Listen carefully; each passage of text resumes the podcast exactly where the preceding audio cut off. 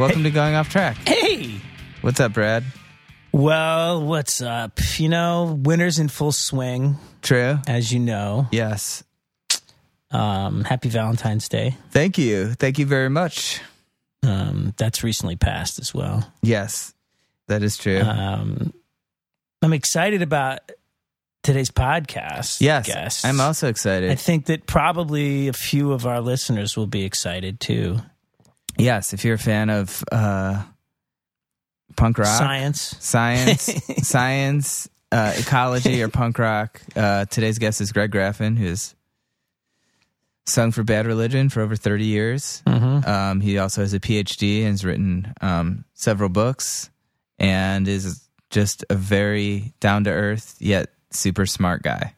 And you know, what obviously like one of the people that got me into punk. I don't know if the, I mean for me like the bands were like Rancid, Bad Religion, NOFX were like my trinity in high Holy school. Trinity. Yeah. Yeah, so I think that's the case for a lot of people. we've had Fat Mike on the podcast, so I haven't had Greg, haven't had anyone from Rancid. That would be amazing. I know those are your buds, Brad.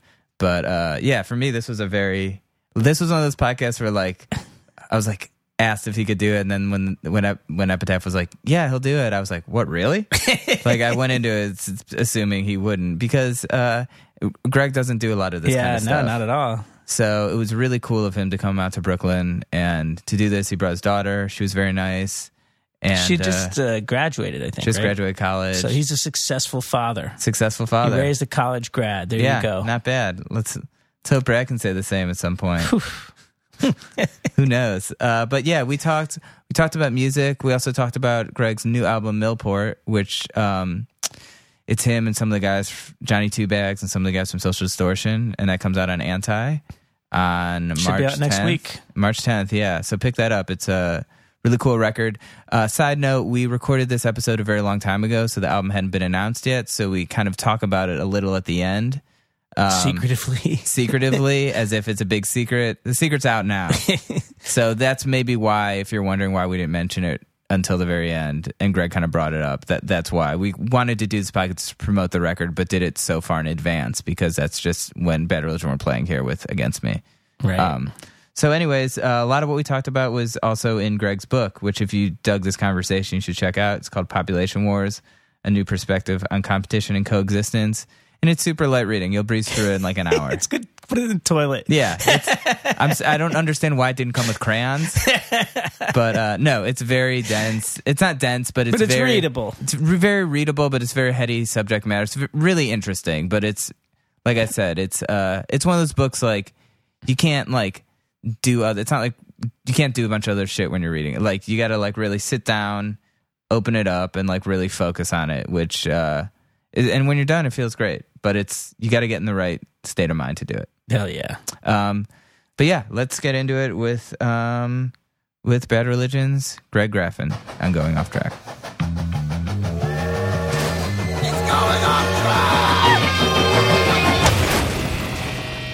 Steven, what's Greg, up? how are you? Where are you? I'm in I'm in my basement. You can tell by the frilly curtains that I've got two hours before I have to pick up my kids from school. But I was so psyched to be able to do this. Thanks. But where? What? What city are you in? I'm in uh, West Windsor, New Jersey, right by Princeton. Okay, cool. We met a long time ago. I used to work at Fuse. Jonah and I worked on a show together there called Steven's Untitled Rock Show. Sure, I know that show. Hosted by Steven. Cool. Yes, Jonah wrote it. We hosted it. And I think uh, the last time we talked to you guys was got probably Pomona at a Warp Tour launch show or something. But Sounds good. It did sound it did sound good. We just, well, not, it didn't sound as good as this is going to sound. it probably was No, that's for noisier sure than here. this. But I got to talk real quiet. So who's ever the technical director? It'll be That's this great. guy. He's he's a genius. Talk as quiet. Talk as quiet as you want. We'll make it sound good. Yeah, I'm. I'm really a bad talker. It's fine. I mean, yeah, we are talking about Ithaca. Um, yeah, because I graduated in 2002, so In it's been 02? a while. You wouldn't recognize it. Really? Oh, the place has gone to hell. We got Walmart and Sam's Club in town. We got, Okay. You know, all the big box stores. They fought so hard to keep Walmart out. I remember that was happening when I was there. Yeah. Anyway, I'm not political about that. I'm I'm really not. I couldn't give two rats asses about what stores come into the. You know, the, it's kind of ridiculous that people like would rather uh, travel, you know, 30 miles to Syracuse to to get their basic needs. Because let's face it, everything we're using comes from China. So let's not be, you know, think that we can we can make stuff in Ithaca. True that. So they'd rather burn all those fossil fuels going up to up, up to Syracuse than walking to the Walmart in town. Right. Right. So it's just a little short sighted, you know. It's and that's not what made or uh, really what my wife is doing is really interesting because all over the country now are springing up these um, downtown alliances that are really she's a marketing person so um, but these downtown alliances are um, trying to get people to come back to the center of town to the ma and pa stores and make it a nice environment down there so you don't have to go to Walmart, you know, and you don't have to go to the mall. Well, upstate especially, man, has Yeah. so many pretty nice downtowns, and a lot of them have been preserved for the Exactly. the reason that like of the economy because they haven't had But the problem economy. is there's not enough uh, commerce to keep them going. Right. So that's why these downtown alliances, and you find them all over the country, they're really important. And uh, they make them a nice place to live. I've lived there now 25 years. So. Well, everybody wants Mayberry, where you can walk down the street, Yeah. say hi, stop in at a hardware store, That's right. get a coffee. so where someone knows something about the hardware. Hell yeah. Yeah. Yeah, I saw you do like a Q&A thing at Cornell. Like it was like meet a real rock star and it was like Really? just people you gave like sort of a talk just it was a long I mean it must have been 15 years ago and people asked questions. It was at Cornell somewhere. Was it any good? Yeah, it was great. Okay. It was really entertaining. Because if it wasn't any good, then I'm I totally disavow it. No, But- it was good. um, but I've been reading your book, um, both of your books, and uh, I, one of the things that really jumped out in this one was um, that sort of idea where when something bad happens to someone, they're like, "Up Darwinism," and I see that all the time on like like blogs and stuff, where like someone does something stupid and gets injured, and people are like Darwinism, and sort of the almost like the idea that like none of us ever d- make any dumb decisions. Yeah, Darwinism, I mean, has been co-opted really. I mean, but part of the point of that book is is the idea that competition and particularly the viciousness of of the Malthusian worldview, which is this idea that you know the human population or any population increases so fast that the um, resources to sustain that population uh, can't keep pace, and therefore there's a huge competition in the world of every individual slightly outcompeting his cohort. And that is leads to a cynicism in society that I mean everything is explained by competition. Right. And so when someone does something stupid, instead of compassion or some other, you know, human emotion, we just default to Darwinism and this fierce struggle for existence. And the, and I think that has actually harmed society. So this book was really an attempt to try and show wait, there's another way to look at it, and that is we can look at nature and we can look at species as coexisting and mutually reinforcing one another. So that's why this book was written, and uh, it's it's wildly unpopular idea. I will say, that. I'm fond of Darwinism. yeah, I just think it's broken. yeah. Well, Darwinism uh, is look, no single individual is more responsible for what I would call a modern worldview than Charles Darwin. So I'm a fan of Charles Darwin, but Darwinism is uh, has is something that um, most people assume to be true. But as this book points out, there is another way to look at the world. And Now- it's because the Darwinism that they're talking about is based on this vicious, ruthless competition in the world. Right. And it's an easy thing to write articles about. Almost every article is written with that assumption that, I can that fully- competition drives this whole drama that we see in life. I mean, I can definitely see why it may not be as relevant with humans, but I mean, as far as the natural world goes, Darwinism is pretty It's spot all on, right? Well, it's yes and no. I mean, What do you? First of all, you have to define natural world. It's very difficult to I do. mean, the world without humans in it. I don't know if there is a world like that because if humans didn't exist, there wouldn't. You know, there, if humans didn't exist, um, there wouldn't be this distinction of natural right. versus. well, maybe the world unnatural. before humans. Then that's what I'm thinking. All I of. all I would ask you to do is look inside your gut because inside your gut are living an entire microbiome of organisms, bacteria right. That have been here before humans, and they probably will be here after humans. But we depend on them it, for our existence. Right. Now, that's not a story of competition. That's a story of mutualism. That's a story of of um, assimilation of populations. And so, I think the 21st century will see a lot more of those kind of models being cited to explain what we see, even among human societies. The the idea of mutual uh, reinforcement and symbiotic relationships. Well, we have we we have to. Yeah, so I'm just saying Darwinism works. right. Darwinism explains a ton of uh, phenomena. It doesn't explain everything. Right. Yeah, that's true. I mean, to me, also the book was interesting because I'm obviously very familiar with the band, but I don't read a lot of kind of scientific stuff. And to me, there were so many ideas from the lyrics, like the idea of like being a global citizen. I was like, oh, this sounds familiar. Oh yeah, American Jesus, and like that kind of stuff was interesting to sort of make those connections. Kind of, Well, that's nice of you to be such a lyrical scholar of our work, but we've written over 350 songs or something, and uh, I keep joking with not only my family but uh, my my bandmates and everyone around me that one of the I don't know when, but it's coming soon. I'm going to speak in nothing but lyrics. yeah, because like you say our lyrics have touched on so many topics i think i could get through an entire day with With just, pre-existing just lyrics. citing lines from the songs Right. yeah, yeah.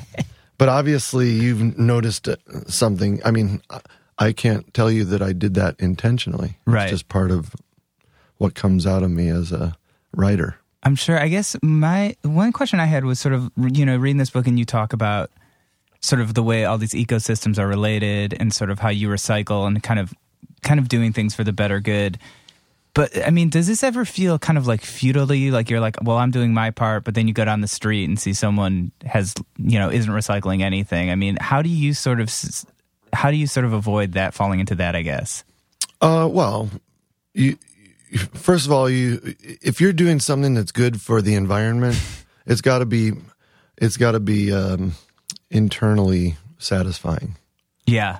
Okay, that makes sense. and you have to have a a real. I think one of the chapters of this starts off with some interesting line that I came up with, which is something like, um, you know, my hope for humanity is oftentimes um, squashed by my um, observation of my fellow man. You know, Right.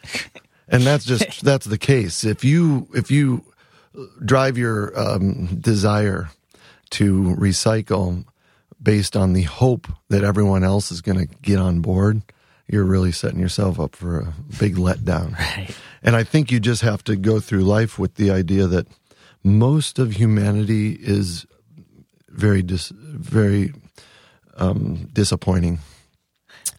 And you know, your family you hope doesn't disappoint you, and generally your family members are the most important thing. So you try, you hope your family members get on board, but even sometimes that doesn't work. And so you lower your expectations, but that shouldn't deter you from doing the right thing and the right doing what is right in terms of the environment uh, really you know it, it feels good i think you know when you i mean we live out in the country so we have you know we have a lot of uh, forest and um, we have a lot of uh, fresh water and uh, on our property and um, I- you know i spend time it's just it, it feels good to go out there and be a steward for the environment even though my neighbors are clear cutting their forests, you know, I'm selectively harvesting and Right. growing our forest as if it's a garden. And that just feels good. Right. But um, it's with the assumption that we are all going to hell. So, but I don't feel like contributing to that truism. Okay. It's hard That's to do that's that. fascinating. I, I I um it's I became a vegetarian a couple years ago and I read an article that talked about how no no it's not an ethical thing to become a vegetarian it's a personal thing and what you I want to like- do. I I respect that, and actually, I actually um, obviously have a lot of friends who are vegetarians, and I'm a biologist, so I know a little bit about the topic. And um, the people who start to get preachy about it, I just roll my eyes because you know they think they're saving the planet, but I got news for you, pal. That's not really making a dent you No. know and and the truth of the matter is that um, if you're if you're doing anything because you think you're saving the planet you're doing it for the wrong reasons. The people i know who are very content with their choices in lifestyle like veganism or vegetarianism most of them don't give a rat's ass about me who eats meat. And they i mean they don't feel like saying oh you're a bad person because they're so happy and content with their life that they've made their decisions. And maybe they're actually you know content. But there's a lot of malcontent people out there and they make decisions based on the weirdest things. Some of them make decisions based on what other people are doing. And i've always i've always maintained against the grain that that you shouldn't do things that other people do uh, just because it's popular. And so I think that blinds a lot of our decision making, particularly in lifestyle issues like this. Yeah, I also found it really interesting. Sort of one of the themes of the book was was sort of this idea that basically the way you are is sort of so much of who you are is predetermined. I mean, in the sense like where you're born, what you come from, what your genetics are.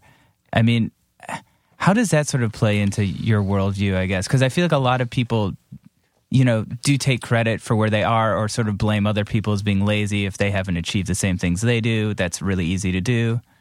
Yeah, I mean, that's uh, one of the pernicious myths of our society is that anyone can be whatever they want to be.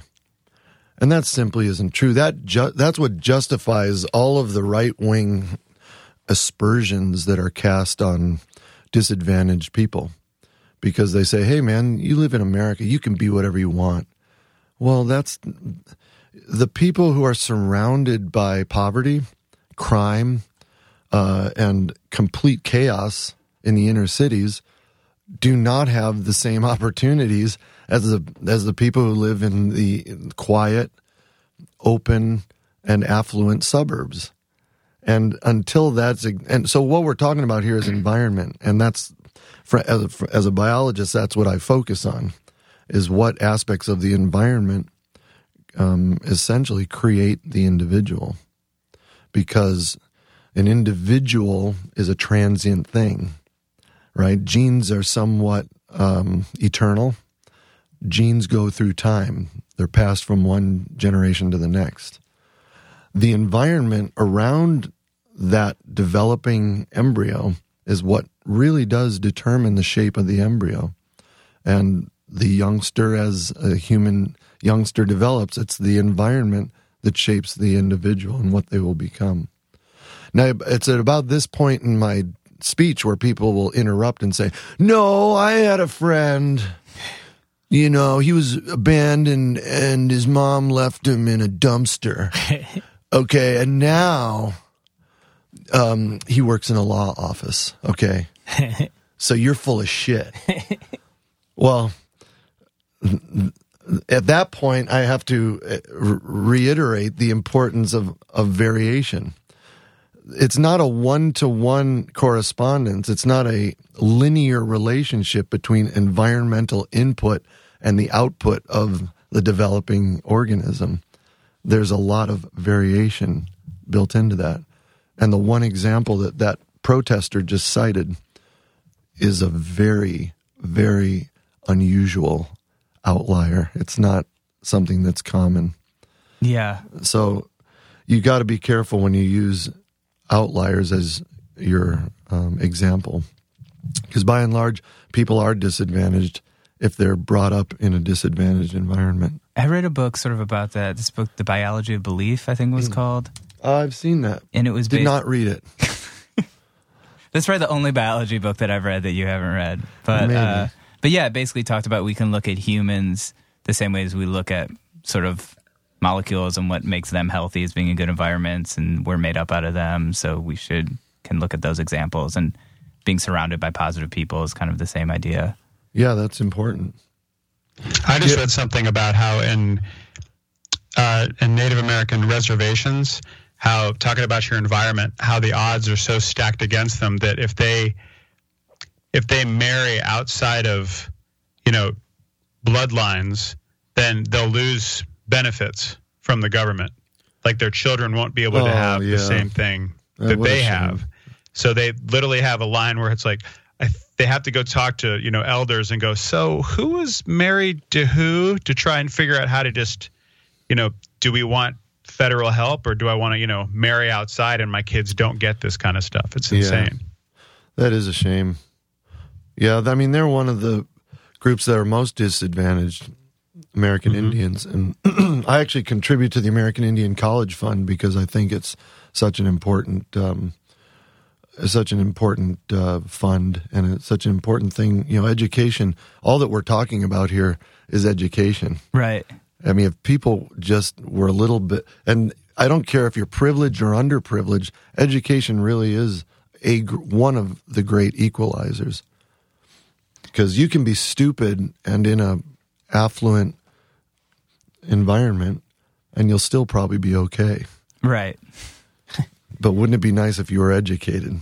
Because then you might actually be able to help the disadvantaged a little bit more. And so I'm I'm a big advocate of education. Are you? Have you? So when you so in Bad Religion, the Descendents go on tour. Do you and Milo just sit and talk about stuff all the time? Unfortunately, you know, singers, this might come as a shock, but we are oftentimes labeled prima donnas. and in my case, I don't care about labels. I'll actually accept that because I actually don't talk. It's very rare for me to be doing something like this. I don't like to talk when I have to play concerts because, I mean, number one, I'm old and I probably you know how they say a heart only has a finite number of beats in it. I think the vocal cords only have a finite number of vibrations in them before it's just over with. So, but yeah, me and Milo have had some good talks. I mean, he I like Milo a lot. It's funny because we were only twenty miles apart when you know BR made our album about the same. Our first album was about the same year as the Descendents' first album Wow. and we never knew of each other. And then he ended up going to University of Wisconsin. I went to UCLA, but I actually spent one semester at Wisconsin because I'm from Wisconsin. I mean, we have deep roots in Wisconsin. My dad still lives in the same house I grew up in. And Milo would have been on campus at the same time as me, Oh wow. and we we never really became friends until 15 years later. That's pretty wild. It's it's really wild, yeah. Shows you how isolated the San Fernando Valley is in California. Yeah. people, he was from kind of a cool area, you know. he got to hang out with the Black Flag people, but everyone looked down their nose at us uh, Valley kids, even though it's only twenty miles away. It's kind of like being from New Jersey, I guess, and Ma- the difference between Manhattan and New the Jersey. valley. Yeah, have you read? It's true. I'm a Valley boy. Yeah. have you read the NOFX book at all? Oh, I've browsed it. You know, I'm intimately familiar with it I'm because we're such good friends. But Because you were Mike really mentioned you guys as sort of being the band that made him want to get serious about music. oh, he did. Yeah, I mean, we're he never makes any bones about it that we're one of his favorite bands. Yeah. Yeah, so that's nice. Although I won't take credit for the stories because they're disgusting. it's true. Yeah, he's been on here before. Yeah. Yeah, We've talked about we've it Got, we've length. got. I've got footage that I had to take from Fuse because it's just too good, and you know I'm just going to save it for a rainy day. Um, I, I have a question for you because uh, years ago uh, we were doing some interviews for Fuse out at a Warp Tour, and uh, Brett was there, and I happened to mention that I just gotten on DVD a copy of Another State of Mind, hmm and I watched this man get visibly angry and upset, and he he clenched his fists. And I said, "What's up?" And he went, "The footage, the way it's cut, it shows social distortion playing to a big crowd." That wasn't their crowd. That was a bad religion crowd because you can tell there we are. There's a couple of mess up edits, and that's us. I went back and watched it, and it, it looked for real. No, it's no, no. You can see me on there. Yeah. I'm actually singing. Yeah, they they definitely stole our our um, they stole our crowd. I remember that show though. Um, not the one you described, but the actual footage that they took was, which you know, I don't care if they steal footage from our. Uh, that's fine, but they didn't even like say Bad Religion in their 30 bands that they listed wasn't even on there. So it's No. like we to them we did not exist. it's kind of like the New York Times.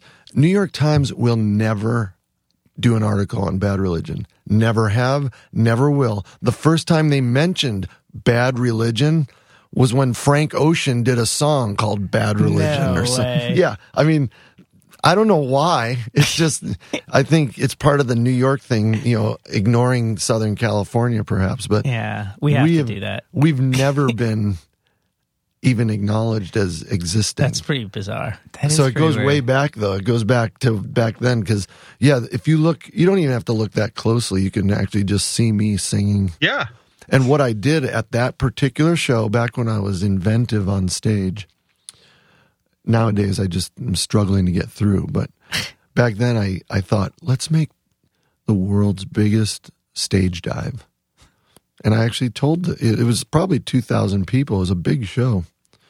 And I said, okay, everybody up on stage. And literally, the audience started pouring onto stage and we started playing our song and that's what they they were filming that and one after another the audience would leaving the stage one at a time jumping and landing on each other in this big writhing pit of people it was pretty dramatic eh, i should have gotten at least like um director of photography that would have been nice Yeah. it was my scene.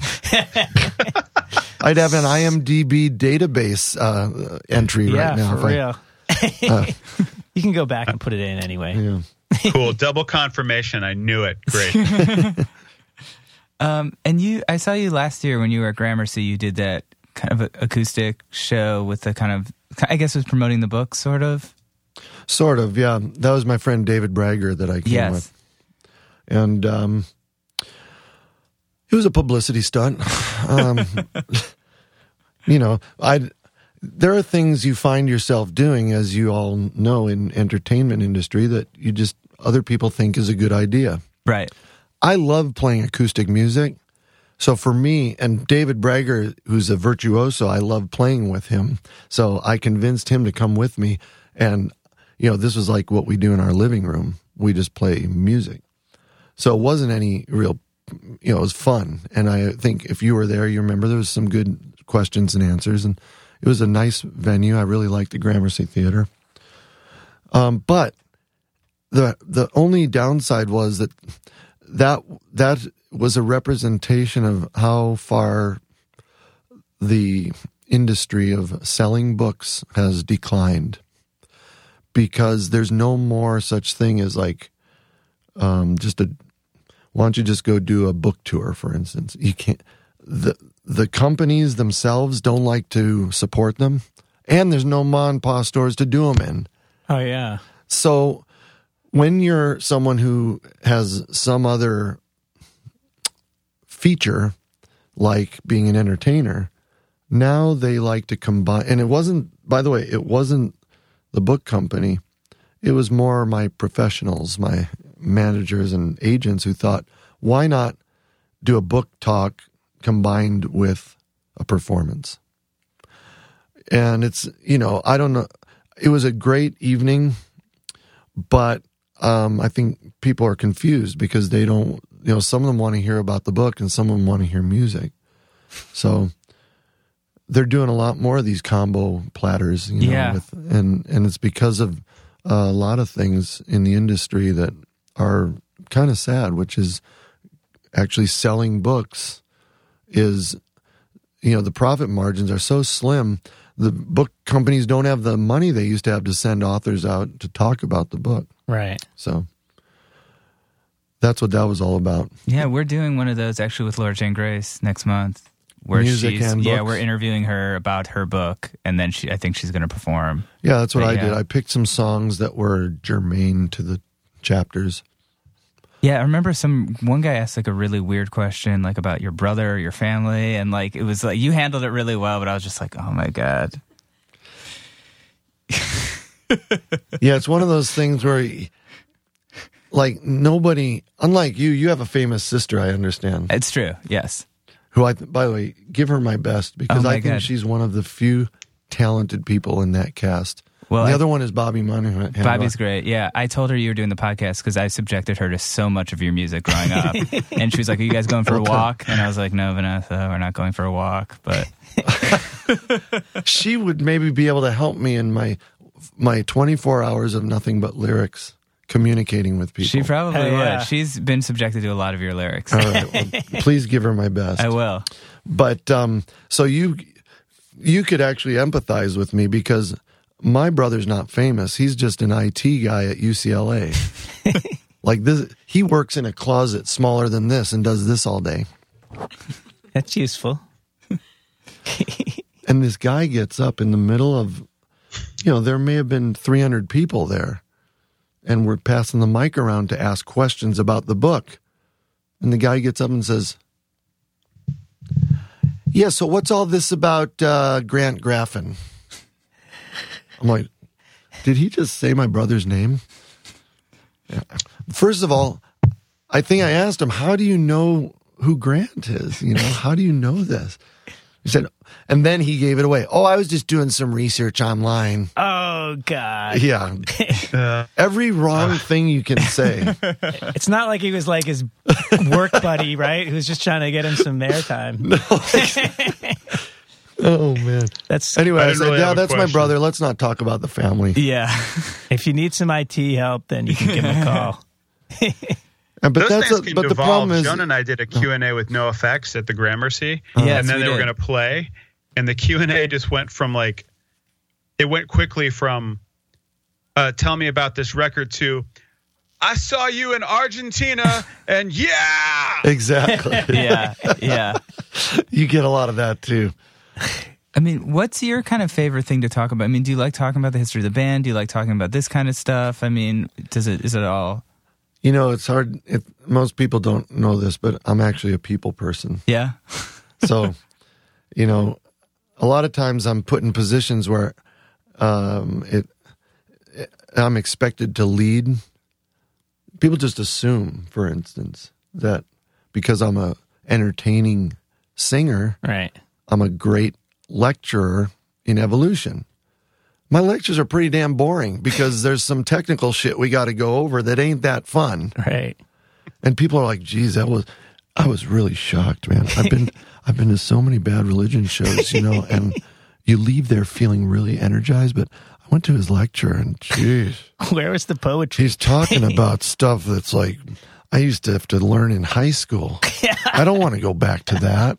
Anyway, the point is, I'm not, I've always considered myself a people person, meaning, uh, I, I react to what other people want to talk about. It's more interesting of a conversation if they bring something to the conversation. Right. So I kind of save the rambles and the rants and the theorizing to um, around the house. you know, like when I really go off on something that's been bugging me, my wife and family say, You're ranting again. I don't rant when I'm with groups of people because I, I want to see what they're interested in. Right. Well, one thing I was interested in, it's sort of um, that you kind of remarked about, might be surprising to people, was the fact that you believed government should intervene when it comes to kind of environmental policy. Um, can you talk about that a little bit, maybe, and, and why you think that's important? Yeah, does a- that make you conflicted with Richard Nixon, who helped set up the EPA? Well, look, every president has their good and their bad, you know.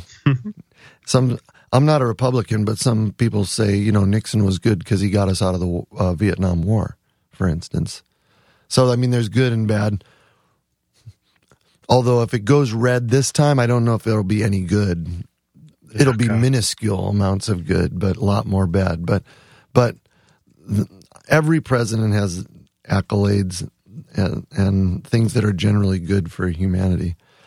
But I think what you brought up, Jonah, was one of the surprising things in the book. But the other surprising thing related to that, and I'll answer your question, is the idea that I present that you know not all species are equal.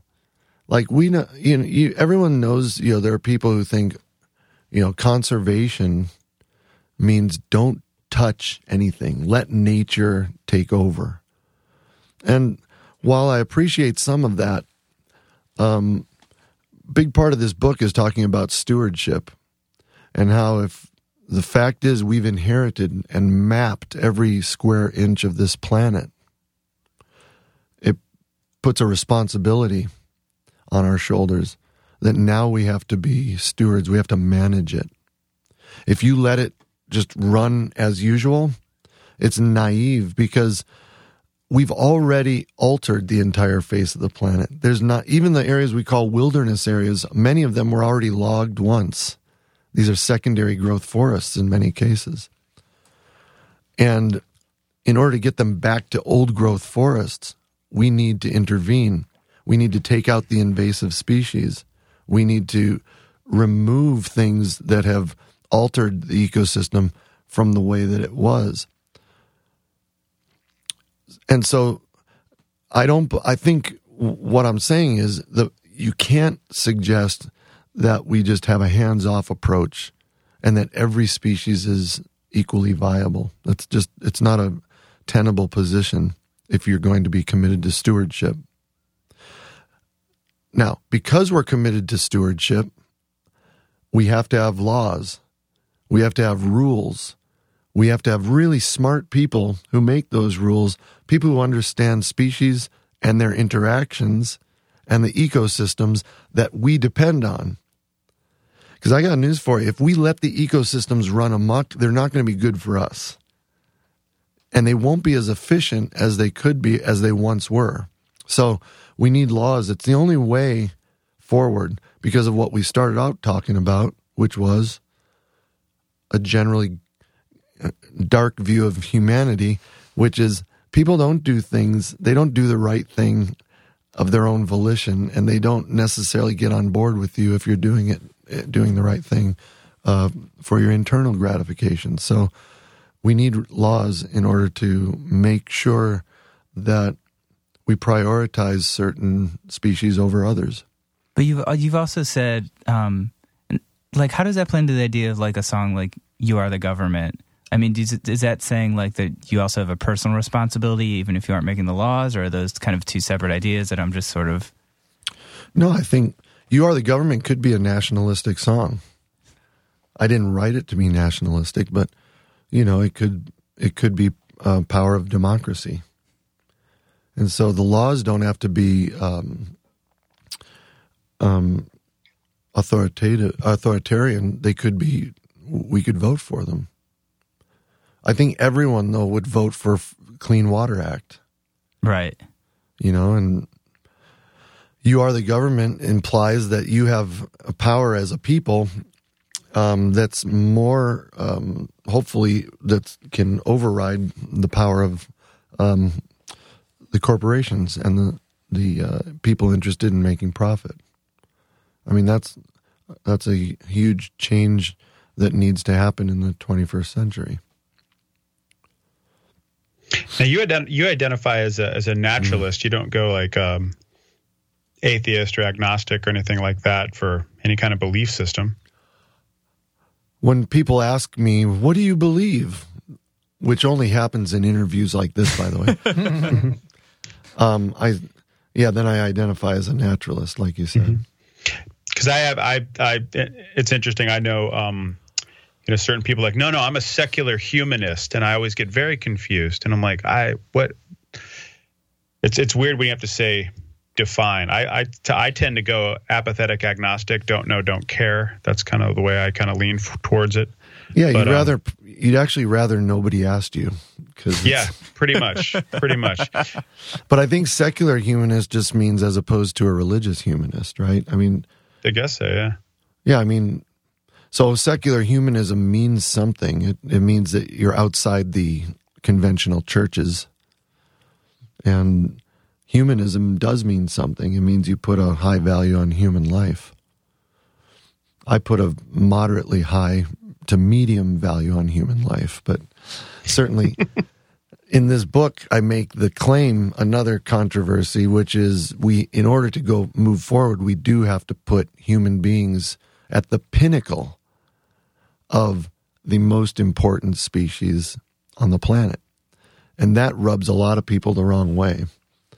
Because what that implies is that we now have an ethical imperative to take care of the environment because we are the most important species. We are the stewards of the planet. And therefore, the whole world is our garden. You want to go pollute your garden? Then you're certainly not a humanist. and um, you're certainly not doing anything for the sustainability of the planet. So I think you have to, we're going to have to take that approach. And this is an ethical uh, puzzle. Yeah, and also all of these sort of ideas you have in here, sort of about ecosystems and how things are related, and how just people seem to think so kind of short sightedly seems to be kind of a pattern, especially when it comes to capitalism. Yeah, it's really it's tough to get into these conversations about short-sightedness because for instance, how do you you know, how do you argue with someone who says I'm going to go buy an electric car? You know, and and they they think they're doing it you know, because they're saving the environment, but they're only thinking about the tailpipe. They're not really thinking about the entire underside of that electric car as a battery. And there's no good there's no way to dispose of batteries that isn't Right. incredibly toxic to the to the uh, terrestrial ecosystem. Nor to make So electricity. you, so then I look like an asshole because I'm like, that's not really the answer. right. And then they're like, "What the fuck do you mean, man? I just spent fifty thousand bucks, and you're fucking trying to tell me that, that that I'm not doing something good for the environment? You burn your fucking diesel car."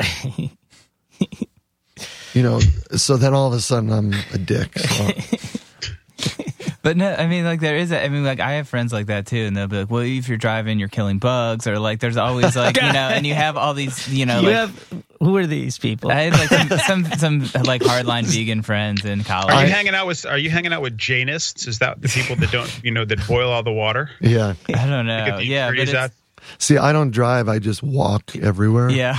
and I I tiptoe because if if my heel hits the ground, I can't tell what's behind there, yeah, Oh, that's good. And I may Fast. actually be injuring things. you're injuring the earth. Yeah.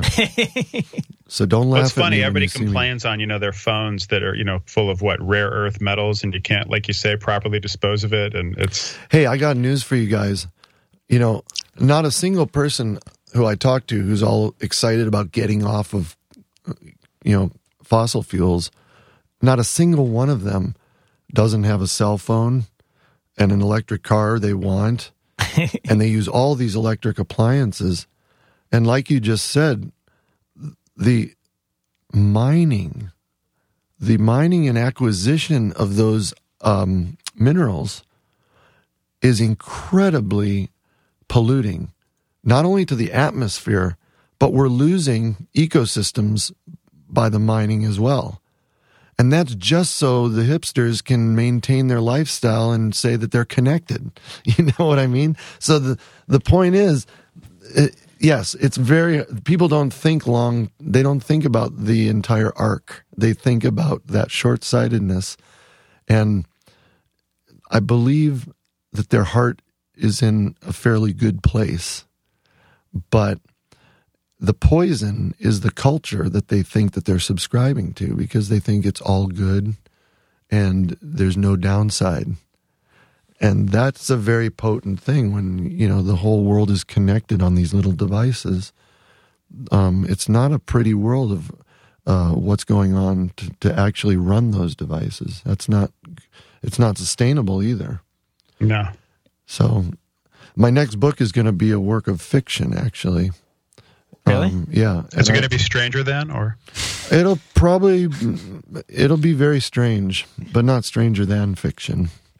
Is it sort of based on some of these ideas? Yeah, or- it's gonna it's gonna actually be um, probably take place a couple hundred years in the future, and um, it's going to it's going to basically be a world without uh, fossil fuels, and um, I'll leave it at that. But it's going to be a it, it's based on these kinds of uh, suppositions that you know our world has be that we live in today is so um, sure that electricity is the way to go, but we've destroyed all our ecosystems in 200 years because we had to mine so many minerals and cut down so many forests to obtain these precious metals to run our devices that now there's no fossil fuels left. And batteries have become obsolete because we can't dispose of them without poisoning the last vestiges of fresh water that are left. Mm. So it's not apocalyptic though, because our main character is an inventor who came up with a way to genetically engineer draft animals. So we are actually going to be going back. It's actually going to save what's going to save the planet is by reverting to the power generators of the 17th and 18th century. And the story will revolve around this uh, mad genius scientist. Who, but it's a real interesting world that I'm painting because it seems bleak, but in a sense, this is essentially a crisis we have to go through before we can really reach a sustainable existence. So sense. go ahead and go buy your Apple products and and your and your uh, gas guzzlers because we have to go through. We're in the corridor of crisis right now. Just to get it, just to get it it- over with. But That's that what you're seems saying. like a viable thing. Like I was talking to someone else about that, and it was like kind of having a negative discussion. He was like, "Yeah, but there's these guys like Tesla or whoever. It's like so you get someone really smart, and they can really change things." Yeah, invent. I, I think so. There's two key inventions in this book idea that I'm developing, and one of them is this guy. You know, genetic engineering is going to only become more commonplace. You know, apologies to all the people in England who have out, outlawed genetically modified foods, but I'm s- I hate to say it, but all food is genetically modified right.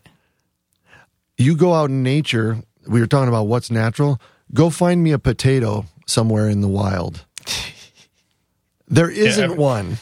yeah, ever have a real apple that just fell off a tree? Yeah. yeah. like the that point just is grew wild. Tell No. me how great that tastes. the point is everything that we eat has been genetically modified from some wild type. It just has taken centuries. Right.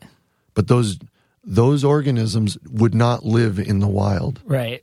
They've used well, yeah, they've used an, a, a natural method of crossbreeding. Well, selective breeding. Yeah. Now we can do it in one generation. Yeah. And No, no, somehow, somehow we're violating a natural code or something. A lot of it is hoo ha. So, but the point is, it's only going to become more commonplace in the future. We, I believe, embryos will be a viable experimental um, subject, and I think it's not at all a stretch to say that in the future we will be um, genetically engineering animals, you know, uh, more so than we are today. And this inventor came up with a great. So, so one invention is this do everything draft animal. But the other invention that's critical to this fictional plot is that an invention which I believe is actually on the horizon. Remember, this book takes place 200 years in the Right. future, but actually, it's going to be really familiar because everything I'm talking about is going on right now. And I think we're only a few decades away from an invention of carbon sequestration that is taking carbon that's from the tailpipe of the internal combustion engine that's destined to go in the atmosphere and sequestering it at the tailpipe so that none of the carbon dioxide emissions affect the atmosphere. In a sense, putting a halt to all dangerous emissions. Right. That, in my book, is a key invention. In the real world, we're far from it, but we know that bacteria, which are being discovered at the rate of hundreds every hundreds of new species of bacteria coming just because of the technology to discover them. Um, it's happening all the time. Uh, right now, as we speak, one of these species is going to turn out to be a really good photosynthesizer. And photosynthesis is the process of taking carbon in the form of CO2 and turning it into sugar. And so my inventor in the book is going to come up with that. Now imagine if there was no downside to internal combustion. What would happen? The entire world would experience a period of uh, affluence and improvement in the squalid living conditions of the most un- underprivileged people. And the population then would become more affluent and more comfortable, and we would burn through the fossil fuels faster than ever. Yeah, I was going to say the last 10% of the people in Connecticut that don't have SUVs would buy them. That's exactly right. And there'd be all those restrict, you know, right now there's a great pressure on car companies to make a 20 mile per hour, 20 miles per gallon minimum car. Right. That would be out the window. You know, people would love their big gas guzzlers again. and we'd be consuming, the, the gas companies would all be happy. We'd be consuming fuel at an unprecedented rate. And, And get rid of it that's the way, in my book, we we we go through the final reserves on Earth of fo- of fossil fuels. So What about human beings as batteries? I don't know what that They they did that. That was the Matrix. Did they Sorry, really? yeah. Yeah. Just geeking out there. You guys are. I I'm not a science. Believe it or not, even though what I presented you was a future world of speculative fiction, You don't want to call it sci-fi. it's not sci-fi Right. because I don't know anything about it. My brother Grant, I told you about him. He We is- read about him online. Yeah. He's a sci-fi expert. Okay. So He was the guy in the family who just, you know, said, "Oh, that could be done." Yeah, because I keep thinking whenever we talk about like 200 years down the road, I'm always like, but what if artificial intelligence takes over and then we the robots kind of destroy us? I feel like that seems like viable No, to me. there's there's law there's companies are banding against AI, and one of the holdouts is actually Apple. Really? Yeah, I just read about that recently. In keeping with the theme of corp- corporations, it's like my first thought is: Are they trying to save us from robots, or what are they look What are they looking out for? What's the other thing? What are they obfuscating here? Well, I think it's obvious if if the word corporation is involved, they don't give a rat's ass about anything ethical. It's just what's going to keep the investors happy. Ah, What's going to make a profit for the investors. I don't really buy the Kurzweil stuff Yeah. about uh, intelligent singularity machines. stuff. No, it's I I'm kind of with you on that. Jonah's very interested in it. I'm just scared. because it's just we they're still dependent on a switch. Right. right. So, you know, that's what it comes down to. It's kind of like naive to think that oh, we can't control the power source that goes in to these machines. I guess the idea is that if they're so much more intelligent than us, they can sort of just figure something out. Maybe so. I don't know. No, But- well, I get it. If you're going to have a useful machine, you need to be able to yield over a lot of control and power to it. Think about it.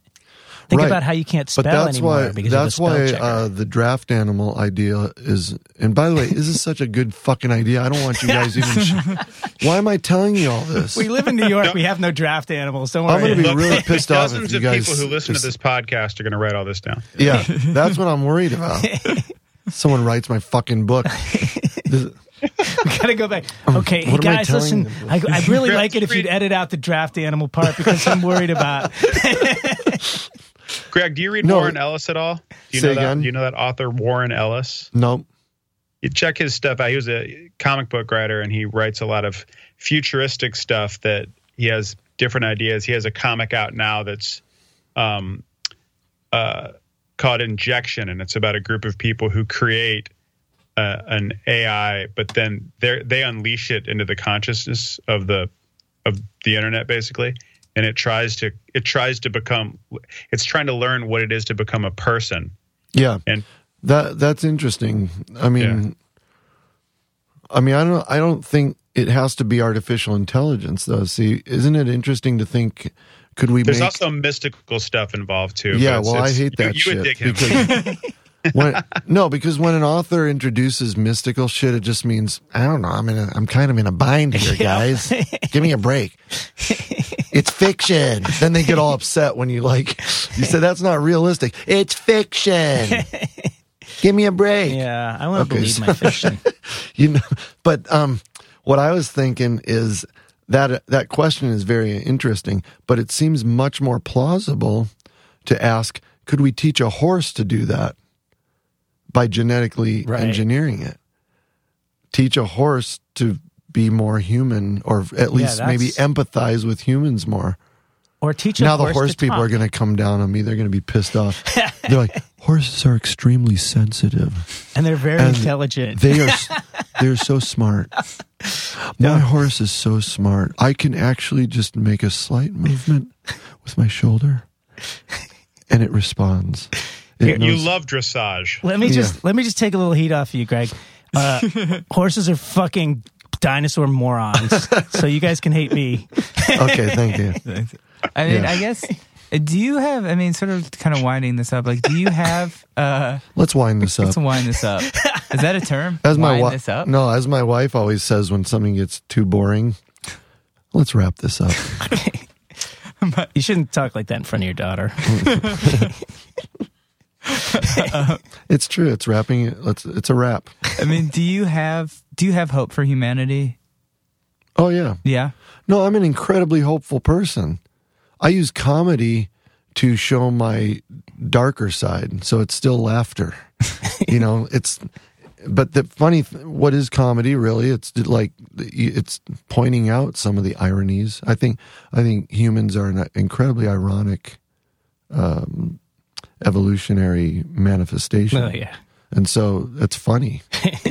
but yeah, I'm very hopeful. I'm a generally hopeful person. And this book that I'm describing to you is hopeful. Make no mistake. It just seems to me you're so educated on this stuff, and it seems to me almost like the more you learn, the more of a bummer it seems to be. to me, at least. Yeah, but that might come from your, no offense, um, limited reading of the subject. Very limited. Yeah, because the the stuff that stands out is a bummer. But this book ends with a chapter about evolution management. It's very uplifting. And it's it's it says the bummer stuff you hear about is the Malthusian competition and the fact that everyone's struggling to survive. That's Right. that's the stuff that sticks out of the fray.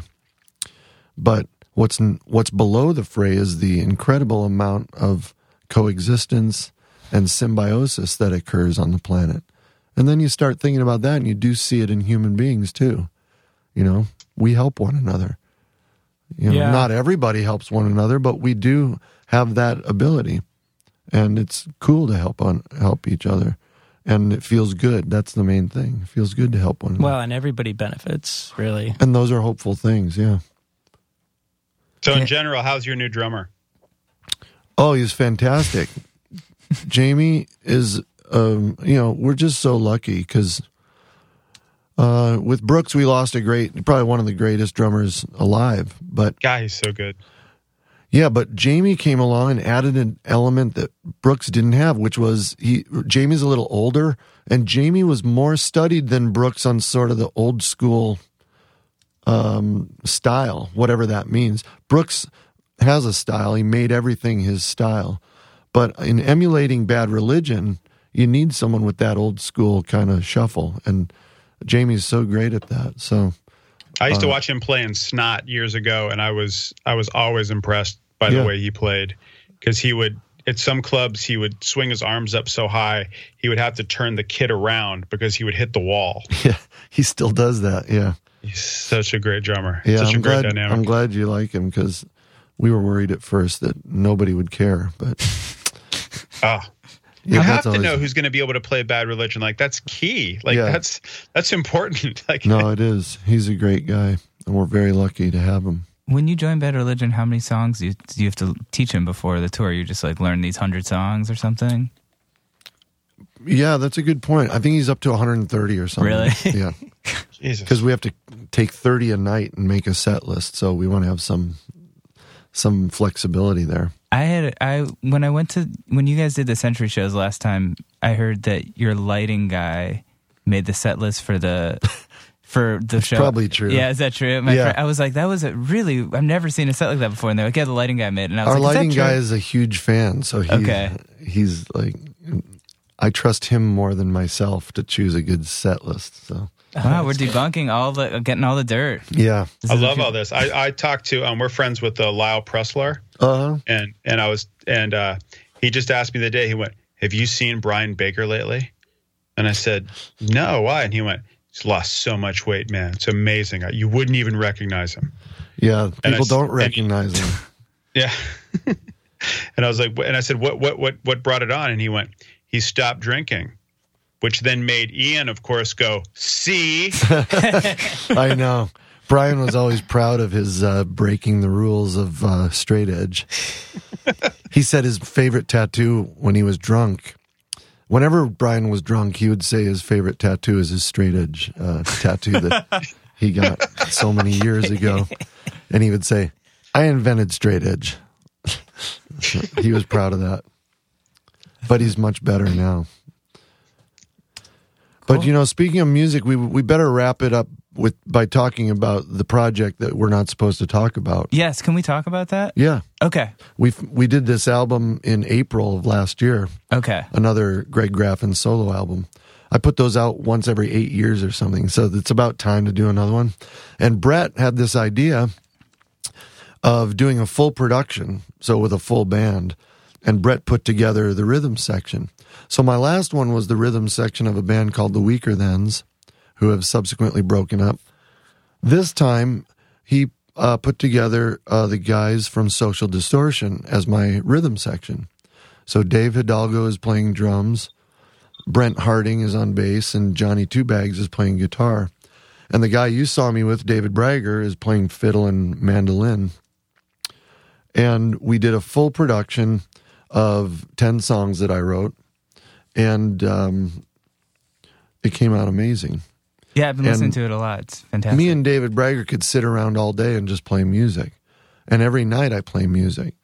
And our family uh, tradition, as I uh, explained on the last album, which was called Cold as the Clay, was always you know this kind of Americana old time music. And Brett and I sort of it's really interesting, you know, because Brett produced this album, and um, he produced the last solo album, and yet Brett didn't have the deep roots in the Americana world that I did, but there's a common thread in that he loved Elton John in the 70s and he loved the production of Elton John. And he always brought, I think, a level of sophistication to Bad Religion because he was such a good producer. And uh, even though we co produced all the Bad Religion work, he did the bulk of the mixing and the engineering. And our albums always sounded really great. And nobody in the punk world would think that that aesthetic came from his love of Elton John, but it did. Right. You know, because those albums sound so amazing. But Elton John always had this, you know, he always wanted to be a cowboy. Elton John has a lot of songs that were written in the kind of cowboy style. And so Brett saw a real parallel there between that sort of Elton John tumbleweed connection era and the stuff that I was writing. And he thought, why don't we do a full production on this and get the guys from Social D who are little, I didn't even know this. They have long, deep roots in Americana music too.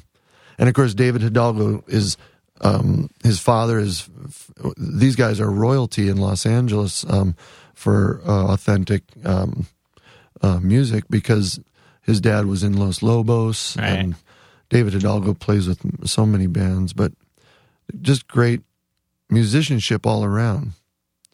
And the I guess there's some neat stories associated with it as well.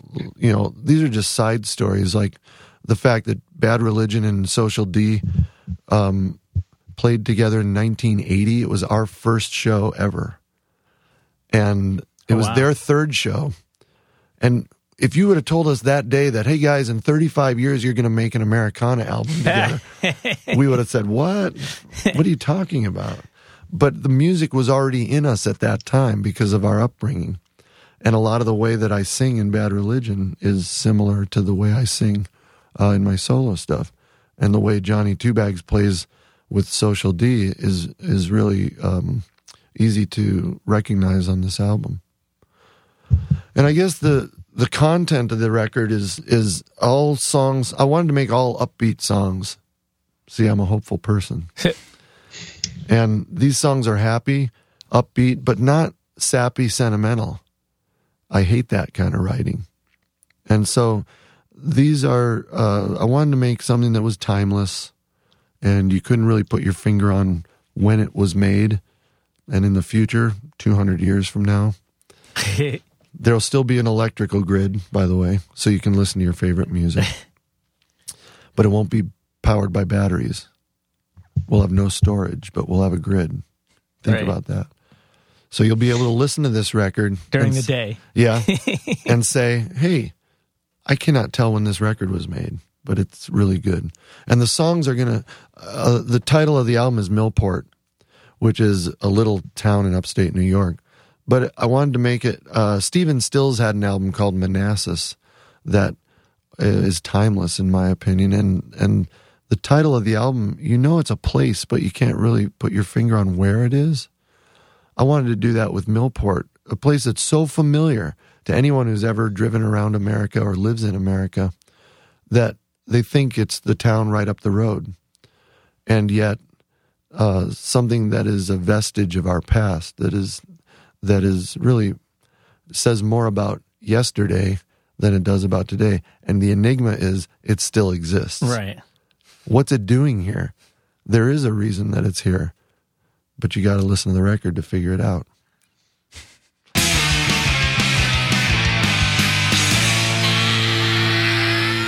All right. Yeah, I'm I'm uh I'm not smart.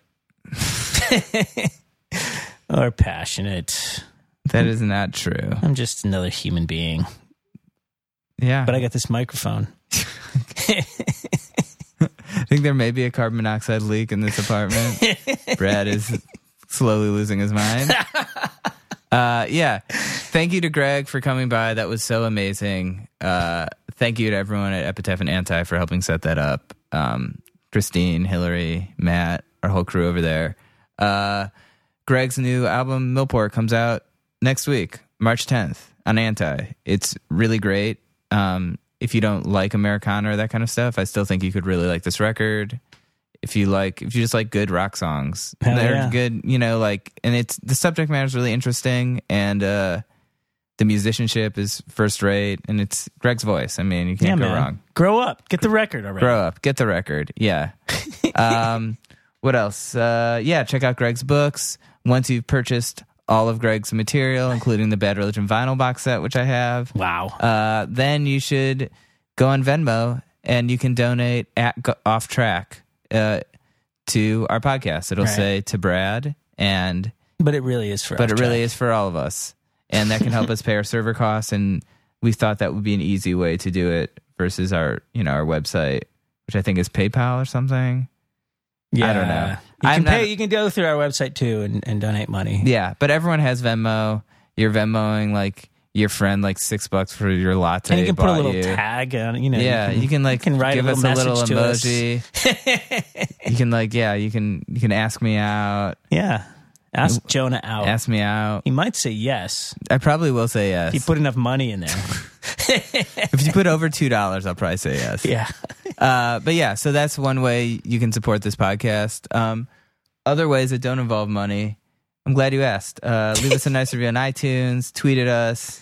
Email us. Tell your friends. We have a Facebook page. Tell your friends. Spread the love. spread the love. If you have a studio and you're looking to have a super successful podcast with cool guests, let us know because Yeah, if you're in Manhattan or Brooklyn, we are um, we're currently we're not homeless. I'd say that we're um, couch- nomads. we're like couch surfing. yeah, we're definitely couch surfing. yeah. So, um, but we yeah we're open to offers. If you do, if you are in that field, whether it's a recording studio or uh, some other kind of studio. Someplace up- quiet. We're open to yeah, lots of different podcast abilities. We have high expectations. We like, you know, we're used to free Stumptown and usually a fridge full of beer, but yeah, I guess we're gonna have to let that one go. Free footwear. Although I got some beer here. You want a beer? yeah, Okay. yeah. All right. I'll get you a beer after we sign off. And This is this is this is the best day of my life. I've always wanted to come to Brad's apartment, and now I'm just here drinking beers, talking about Greg Graffin. amazing. What else? Could Life you, is good, dude. What else could you ask for on a, on a Thursday the sun just came through the window Yeah. and hit you right in the face. Feels good. I like it. um, okay. Uh, but yeah, thanks to, to Greg for coming by, and we'll be back with another podcast next week. Bye.